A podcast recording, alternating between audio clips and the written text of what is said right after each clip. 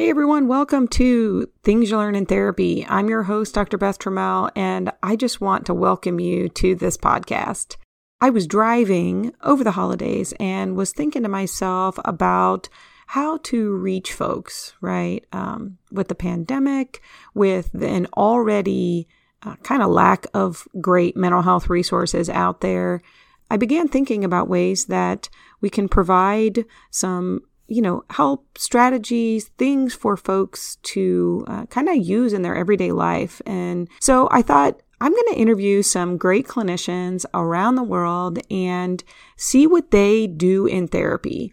You know, what I find is that most people don't really know uh, what goes on behind closed doors of the therapy room. And we either take our the images from, you know, TV or what other people tell us. And if you've never been in therapy, you don't really know.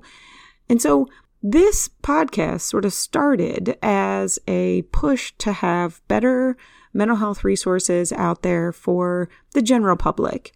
And I'll tell you, folks, as I have been interviewing, I have now done uh, 11 interviews with other therapists around the world. And what I'm finding as a clinician of over 20 years, these are actually really helpful things for fellow clinicians. So I'm hoping that this podcast is helpful to uh, folks who are um, thinking about going to therapy, folks who have even been in therapy or currently in therapy or even clinicians who are wanting to learn new things to do in therapy.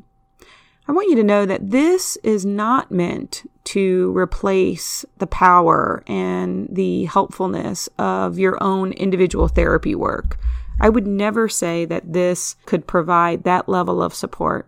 Instead, my hope is that this podcast, these episodes, will give you hope, will give you things to think about, will give you things to do today and if you're still struggling, if you're still having a hard time getting out of bed, if you're having a hard time doing the things you know you need to do, please, please find a therapist, find a psychologist, um, call your insurance company, look up the names and uh, websites for the folks who are joining me on these episodes. Maybe they'll be able to help. At the end of the day, you know, my whole thing is to help people grow. You know, in fact, I I have been trying to figure out how to put that on my resume that all the speaking, all the training, all of the individual work I do with clients or consultation or or writing the book, uh, all the things that I've done have been with the aim of helping people grow, myself included, y'all. I have learned so much from these experts that we are going to uh, be sharing with you and if you are an expert out there, or if you don't necessarily feel like an expert, but you've got something that you have learned in therapy, please reach out. I would love to have you as a guest on the show. If there's something that comes up that you have a question about, please reach out. My email address is beth at makewordsmatterforgood.com. You can also find me on my website, makewordsmatterforgood.com.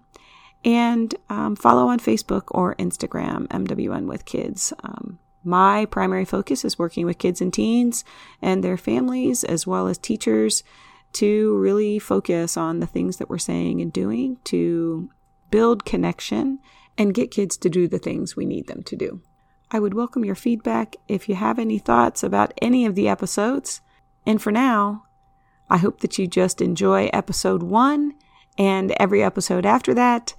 Feel free to share with friends and social media. We'd love to have your support. So here we go. This is Things You Learn in Therapy.